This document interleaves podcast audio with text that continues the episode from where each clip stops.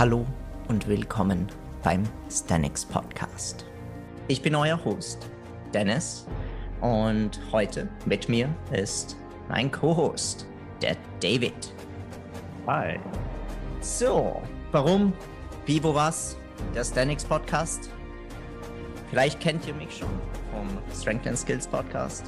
Unsere Mission damals war es, mehr Wissen in den deutschen Sprachraum zu bringen, was Calisthenics angeht. Und genau das wollen wir auch mit diesem Podcast machen, wobei wir uns dieses Mal ein klein bisschen mehr auf Skills und Verletzungsprävention konzentrieren wollen. Und genau aus diesem Grund haben wir auch den David hier. So, wer bist du, David? Was machst du? Stell dich mal vor. Ja, wie gesagt, ich bin der David. Ich bin Physiotherapeut äh, seit vier Jahren. Ähm, ich habe mein staatliches Examen gemacht und anschließend noch einen Bachelor in Physiotherapie gemacht.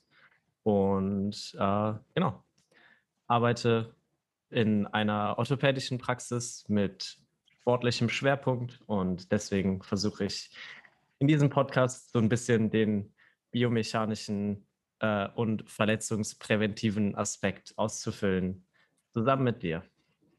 Sehr geil, sehr geil. So, ja, mich kennen vielleicht einige schon. Ich bin der Dennis, ich bin 28 Jahre alt, habe einen Magister in äh, Pharmazie und bin seit fast fünf Jahren Online-Coach, seit fast zehn Jahren Athlet. Und mit dieser Episode wollen wir uns einfach mal kurz vorstellen, einfach damit du uns kennenlernst und als Vorbereitung für alles, was danach noch kommt. Ich würde sagen, wir fangen gleich bei dir an, David. So, äh, eine Frage, die ich immer stelle, ist, was war dein Why? Warum hast du mit Calisthenics eigentlich angefangen? Ähm, ich habe mit Calisthenics angefangen, weil ich fand, dass es eine viel interessantere Art zu trainieren ist als reguläres Krafttraining.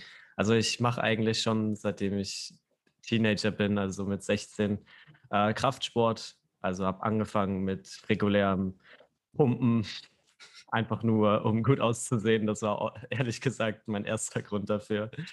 Ähm, und bin dann irgendwann äh, ins Powerlifting gewechselt und dann ging es nur noch darum, die meisten Gewichte zu stemmen.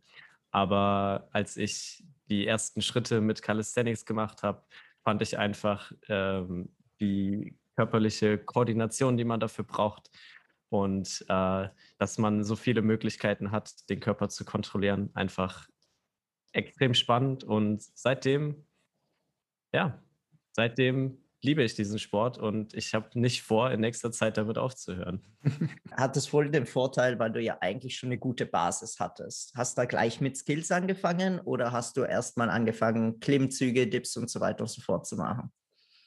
Das kam eigentlich erst sehr viel später. Also ich habe mhm. im Laufe meiner Trainingskarriere immer mal wieder Klimmzüge und Dips gemacht. Mhm. Aber tatsächlich war so der Handstand meine, mein Eintritt ins Calisthenics. Also ich habe wirklich ein halbes Jahr lang, nachdem ein paar Leute in meiner Physioklasse damit angefangen haben und mich so ein bisschen angefixt haben, sage ich mal, äh, habe ich wirklich ein halbes Jahr lang jeden Tag Handstände gemacht und ich wollte endlich auf meinen Händen stehen können und habe wirklich stundenlang probiert. Einfach immer nur probiert, bis ich es irgendwann konnte. Ähm, und das hat mir so viel Spaß gemacht, dass ich danach nicht gleich aufhören wollte, als ich im Handstand stehen konnte. Mhm. Und dann bin ich eigentlich erst auf diese Welt des Calisthenics so richtig aufmerksam geworden, weil dann habe ich diese ganzen anderen Sachen gesehen, für die man genauso trainieren konnte. Mhm. Äh, wie den Frontlever, den Planche. Ähm, genau. Und die Dips und Pull-ups sind eigentlich erst zugekommen, äh, weil die meinem normalen Kraftsport am meisten ähneln. Mhm. also cool. so Bar Brothers 1000 Dips am Stück oder sowas, das habe ich ehrlich gesagt nie gemacht. okay. Ja, das, das war ähm, bei mir anders. Also ich habe eigentlich sehr, sehr, sehr viele Sportarten davor gemacht. Ähm, aber das war dann eher so Ringen, Karate, Schwimmen, Skifahren, Fußball, alles, alles durch und alles nicht länger als, glaube ich, zwei bis drei Jahre gemacht.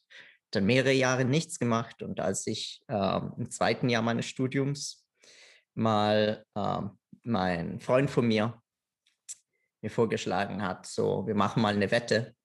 Abercrombie im Fitch macht jetzt in Wien auf. Und, und äh, wir trainieren jetzt, um dort Models zu werden. Äh, ich hatte jetzt nicht große Aspirationen, äh, wirklich ein Model zu werden, aber hey, ich habe gesagt, gut, fang mal an zu trainieren. Klingt geil. Das ist die absolut beste Motivation. Ja. nicht.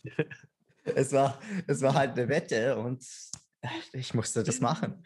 Und äh, wir lebten damals in einem Studentenheim und das hatte eine kleine Kraftkammer und haben angefangen dort zu trainieren, hatten natürlich gar keine Ahnung, was wir machen. Und ich hatte auch richtige Angst vor Gewichte. Also genau wie du gemeint hast, so dieses stumpfe Pumpen. Ich hatte so Vorteile dagegen und ich, ich wollte mehr als einfach nur Gewicht von Punkt A zu Punkt B bringen. Ich wollte was mit meinem Körper lernen und habe dann also relativ viel mit Bodyweight trainiert und bin auf die Bar, Brothers und Frank Medrano gestoßen und habe angefangen, ähm, unsinnig hohe Anzahl an Dips, äh, Dips gar nicht, aber eigentlich Push-ups, äh, Pull-ups, aber dann auch Handstand-Push-ups zu machen. Und das war irgendwie auch so mein Gateway zum, äh, zum Calisthenics. Also ich habe gesehen, hey, es geht der Back-to-Wall äh, Handstand Push-up, warum jetzt nicht frei? Und immer mehr Leute gesehen, die das machen und, äh, und richtig Bock drauf bekommen. Und ich habe irgendwie von den Bar Brothers das Message mitbekommen, es ist wichtig, dass man eine gute Base baut, was eigentlich ein sehr, sehr gutes Message ist. Äh, und einfach sehr lange, also fast eineinhalb Jahre, nur, sagen wir, die Basics des Calisthenics gemacht, bevor ich dann auch wirklich angefangen habe, an Skills zu arbeiten, die ich dann hauptsächlich, äh, weil ich Italiener bin, ähm, aus Italien gesehen habe.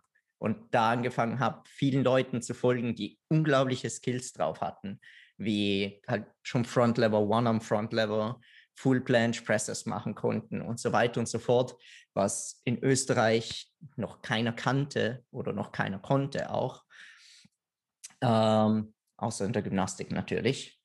Und, und dann habe ich entschieden, so ja, ich will die Sachen lernen und habe auch eben genau wie du durch Probieren irgendwie den Handstand gelernt, irgendwie den ersten Handstand-Push-Up gelernt, irgendwie die ersten One-Arm-Pull-Ups gelernt, weil ich einfach eine verdammt gute Genetik dafür hatte.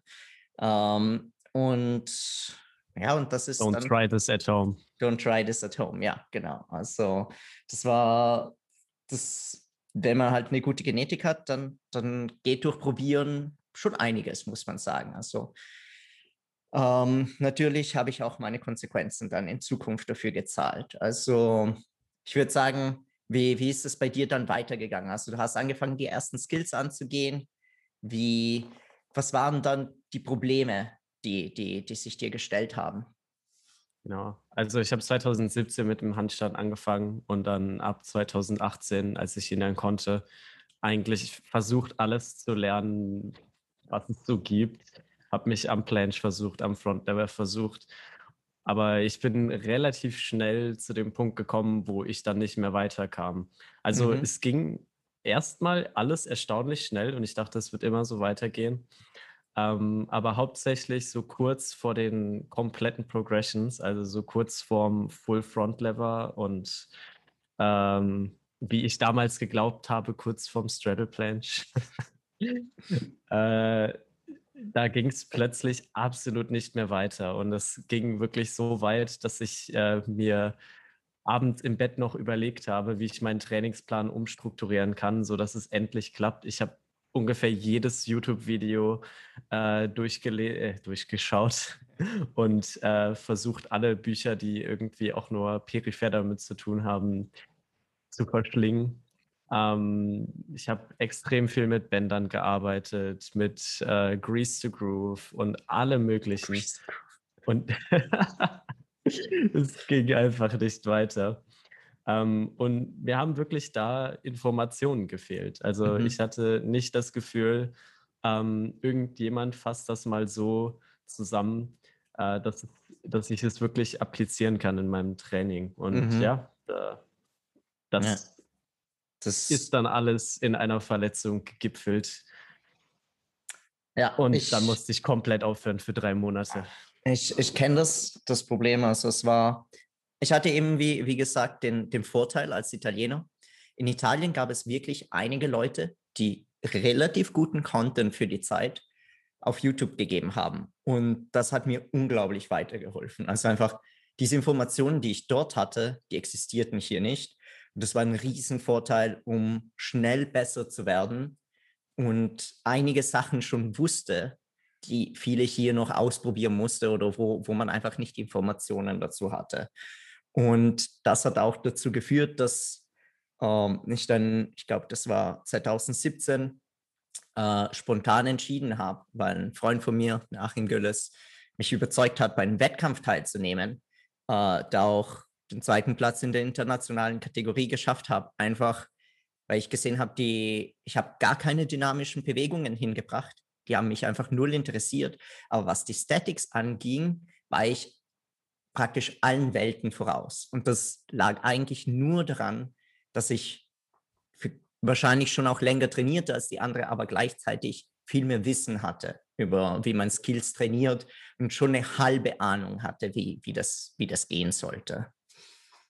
Ja, das finde ich sehr interessant, weil ich erinnere mich, also auch selbst als ich angefangen habe, äh, es gab niemanden um mich rum, der wirklich Calisthenics gemacht hat. Also mhm. ich war irgendwie immer der Einzige, also auch selbst in äh, so Sportparks, die dann äh, irgendwann aus dem Boden gesprossen sind, war ich immer der Einzige, der wirklich dann probiert hat, so äh, Statics zu lernen. Es gab mhm. dann so die, die gelegentlichen Freeletics-Leute, die dann irgendwie Burpees gemacht haben und ganz selten war mal so eine Person, die irgendwie auch äh, Calisthenics gemacht hat und mit denen hat man dann natürlich auch sofort geklickt und sich unterhalten, aber die waren meistens genauso planlos wie ich selber auch. Mhm. ja. Hier, hier war es sehr, sehr ähnlich. Einen wahnsinnigen Vorteil mit dem italienischen Know-how. Ja, wenn du, wenn du in Italien in den Park gegangen bist, sogar in Bozen, und in Bozen ist der Sport auch etwas später angekommen als im Rest Italiens, da gab es Leute, die konnten schon Frontlever, die trainierten schon für das Iron Cross. Also echt ein Riesenunterschied. Also hier im Park hattest du den Oleksi, einen Ukrainen, der hat, der war eigentlich relativ arg, der hat, äh, der, der war super stark in One-Arm-Pull-Ups und hat mich auch motiviert, die mehr und mehr zu trainieren. Und es gab dann In welchem Park war das? Rossauer Länder. Ja. Also da, da kennt man vielleicht sogar die Videos, macht den One-Arm-Muscle-Ups und so. Dort habe ich auch den Achim kennengelernt. Und, äh, und da haben wir auch eben einfach gleich geklickt, weil, hey, du machst Calisthenics, kein anderer macht das da. Und sind dadurch auch in Kontakt geblieben. Ich würde sagen, das ist auch eine coole Sache an diesem Sport, dass man irgendwie äh, sich sofort darüber austauschen kann. Und wenn du jemanden siehst, der auch Calisthenics macht, das ist einfach, das ist wie so eine große Community, die ja. überall existiert. Absolut. Da haben wir direkt eine Gemeinsamkeit. Absolut. Ja, und, und das war auch äh, dann auch wirklich das Ding, was mich dazu geführt hat. Achim hat mich 2017 gab es die FIBO, die zum ersten Mal von Barflex, Firma, die hier Parks baut, organisiert wurde und ein Team Alpha Bar. Und da haben Achim und ich gemeinsam äh, Workshops dort gegeben. Und da habe ich einfach gemerkt, wie sehr es mir taugt, Leuten was beizubringen. Und ich habe zum ersten Mal die Idee gehabt, so, hey, das könnte ich eigentlich machen. Das taugt mir. Ich, ich liebe das. Also man erklärt was, die Leute verstehen es und äh, man kann wirklich auch mit Anfängern relativ gut arbeiten, wenn man es richtig macht und man kann jemandem was richtig, richtig Cooles beibringen. Ähm, und genau zu dieser Zeit habe ich es auch maßlos mit dem Training selber übertrieben ähm, und habe mich auch in eine Verletzung reingereitet und habe mir ein Impingement geholt. Und ja, das. Ich fürchte leider, dass es keine Seltenheit ist in diesem Sport. ja. Aber es hatte zum Vorteil, dass ich äh, viel Zeit zum Lernen hatte. Also durch, durch die Verletzung habe ich mich auf die Bücher geschmissen. Es gab äh, in Italien schon ein Buch über Calisthenics, äh, Project Calisthenics hieß das, äh, von Project Invictus, die echt auch viel äh, schon in Richtung Evidence-based Material rausbrachten oder versuchten äh, für Calisthenics und, und habe wirklich meine Zeit dediziert, das zu lernen und habe äh, mir auch zum ersten Mal überlegt, gecoacht zu werden. Habe den Leo, der Mitgründer von Stanix, damals Shoutout auch, an Leo. Shoutout an Leo, my boy. Ähm, das äh, habe ich mal angefragt, so, hey, äh, sobald ich wieder trainieren kann und meine Schulter mir nicht mehr wehtut, würde ich echt mal gern ähm, von dir gecoacht werden. Der Junge, der hat damals das erste Calisthenics Gym in Italien schon gegründet gehabt, äh, mit 18. Und, Geil. Ja, und hat äh, Profiathleten trainiert, wie Manuel Caruso oder Alessandro Conti oder mit vielen anderen unglaublich starken Athleten äh, gearbeitet. Und ich so, hey, ich will auch so stark werden, also lasse ich mich von ihm coachen. Ja. Wie war es bei dir in, bei der Verletzung? Wahrscheinlich ähnlich, oder? Genau. Ähm, das hat mich auch an den Punkt gebracht, wo ich mir gedacht habe, so kann es nicht weitergehen. Irgendwas muss ich jetzt äh, verändern. Irgendwie muss ich mir das äh, Wissen an den äh, muss ich das Wissen an den Mann kriegen. Und wenn das nicht mit Büchern und YouTube-Videos äh, klappt, dann ähm, versuche ich mal jemanden zu engagieren, der vielleicht ein bisschen mehr weiß als ich. Mal mein Ego beiseite stellen und äh, diese Hilfe mal annehmen. Und das ist quasi der Punkt, wo ich dann ins Standings Coaching gekommen bin. Und ja, das hat wirklich so meine Wissenslücken dann auch geschlossen. Ähm, und das sage ich jetzt nicht zu Werbezwecken, sondern es, äh, also wirklich mal nicht einfach nur alles auszuprobieren oder den, den klassischen Progressions zu folgen, ähm, sondern einen strukturierten Trainingsplan zu haben, äh, der ergänzt wird durch ein Krafttraining, wie zu, durch zum Beispiel Pull-ups oder auch mal Gewichte. Das, dieser, äh, dieser Teufel, die Gewichte. Ja, genau. Das, das ist ja auch so ein Misconception in Calisthenics. Gewichte mhm. sind das pure Gift. Etwas, was ich, glaube ich, nie verstehen werde, weil wo ist der Unterschied, ob du dein Körpergewicht als Widerstand benutzt oder eben eine Langhantel in die Hand nimmst? Es ist für den Körper vollkommen egal.